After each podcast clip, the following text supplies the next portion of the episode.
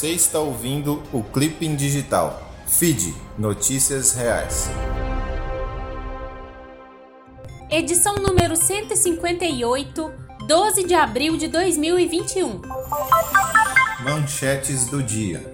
Bolsonaro pede ampliação de CPI a Cajuru.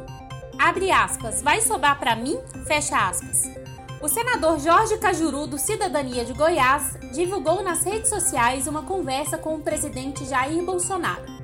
No diálogo, o chefe do executivo defende que o parlamentar peça a ampliação da CPI da Covid. Em outras palavras, o mandatário do país solicita que os governadores e prefeitos também sejam investigados. A comissão instalada no Senado Federal deve apurar as omissões do governo federal no combate à pandemia. Leia mais em Metrópolis. Senador ganha apoio para CPI que mira governadores e prefeitos. Aliado do presidente Jair Bolsonaro, o senador Eduardo Girão, do Podemos, do Ceará, afirmou nesta segunda-feira que alcançou um mínimo de assinaturas para a instalação de uma CPI, uma comissão parlamentar de inquérito, que investigue a condução da pandemia de Covid-19, não somente do governo federal, mas também de governadores e prefeitos. Leia mais em R7. Julgamento da nulidade da Lava Jato contra Lula deve se estender até semana que vem. Após a análise em plenário nesta quarta-feira, dia 14, da determinação do ministro do STF, Luiz Roberto Barroso, para que o Senado instale a CPI da Covid, a Corte julgará a decisão do ministro Edson Fachin, que decretou a incompetência da 13ª Vara Federal Criminal de Curitiba em relação aos processos envolvendo o ex-presidente Lula, anulando as condenações do petista. Leia mais em Brasil 247. Mãe de Henry disse à pediatra que menino tremia e vomitava ao ver Jairinho. A mãe de Henry Borel, Mônica Medeiros, afirmou em uma troca de mensagens com uma prima que é pediatra que o filho tremia e vomitava ao ver o namorado dela, o vereador Dr. Jairinho. A informação é do jornal O Globo, que teve acesso ao inquérito que apura a morte da criança. A conversa, recuperada do celular da professora, aconteceu no dia 18 de fevereiro. Na mensagem, Monique relata que Henry está com medo excessivo de tudo, o que estaria influenciando as relações sociais da criança, o rendimento escolar e a dinâmica familiar. Leia mais em O Tempo. Auxílio Emergencial 2021. Trabalhador tem até esta segunda para contestar benefício negado. Termina nesta segunda, dia 12, o prazo para que os trabalhadores que tiveram o Auxílio Emergencial 2021 negado recorram da decisão, segundo o Ministério da Cidadania. Quem receber uma ou mais parcelas da nova rodada do benefício, mas tiver os pagamentos cancelados durante as reavaliações mensais, ainda poderá recorrer da decisão. Leia mais em G1. Aconteceu no mundo. Estados Unidos e China instalam porta-aviões no mar e aumentam tensões.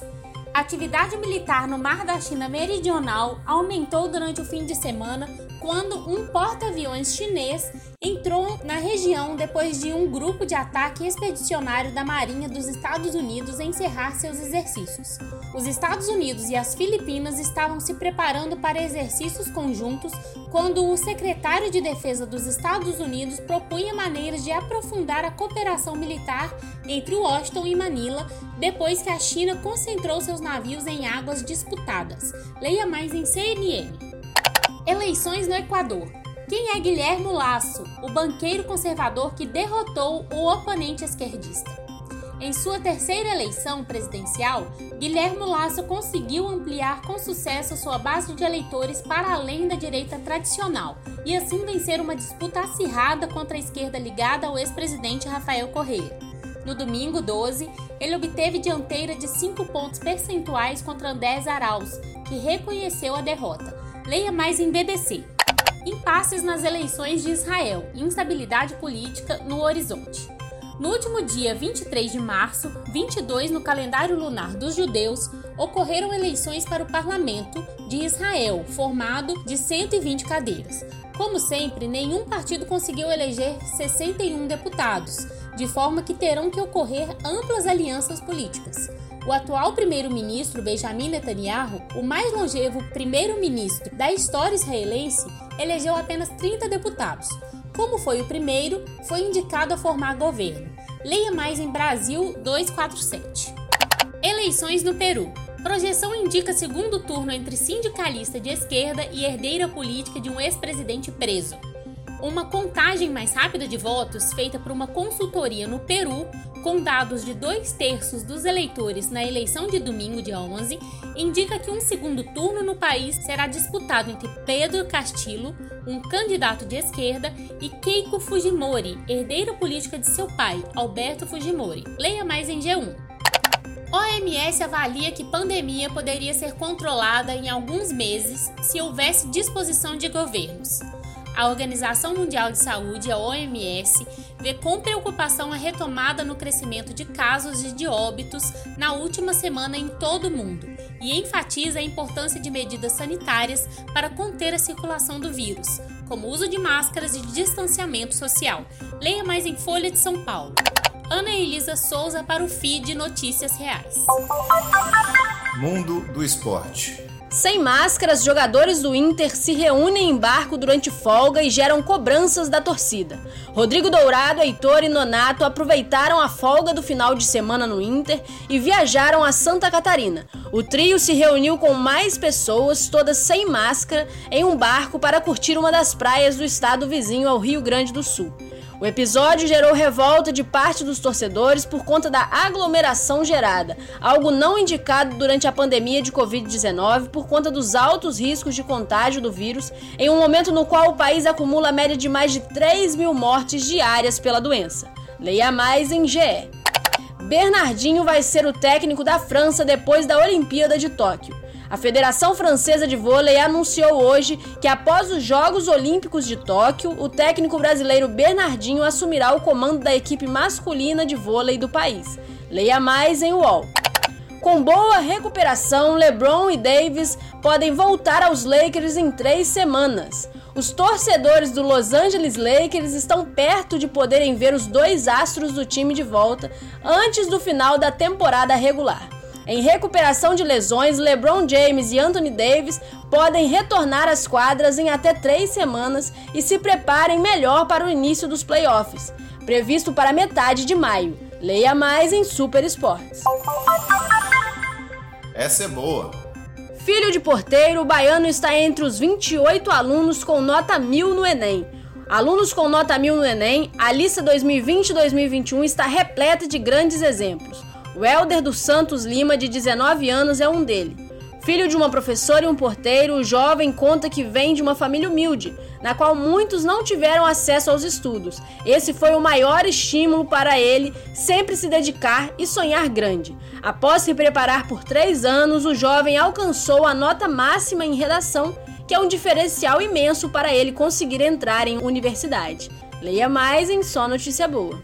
Fique ligado. Projeto S, vacinação contra a Covid-19 em Serrana, São Paulo, imuniza mais de 97,7% da população.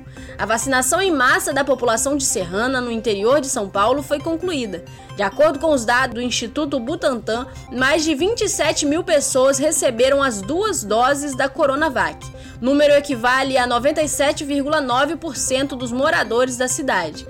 O município foi escolhido para a realização do Projeto S, que visa avaliar a eficácia da vacina Coronavac no mundo real. O Butantan pretende determinar se o imunizante é capaz de diminuir a transmissão da Covid-19. Até o momento, a vacina consegue evitar casos mais graves, mas sem extinguir a circulação do vírus. Leia mais em Olhar Digital.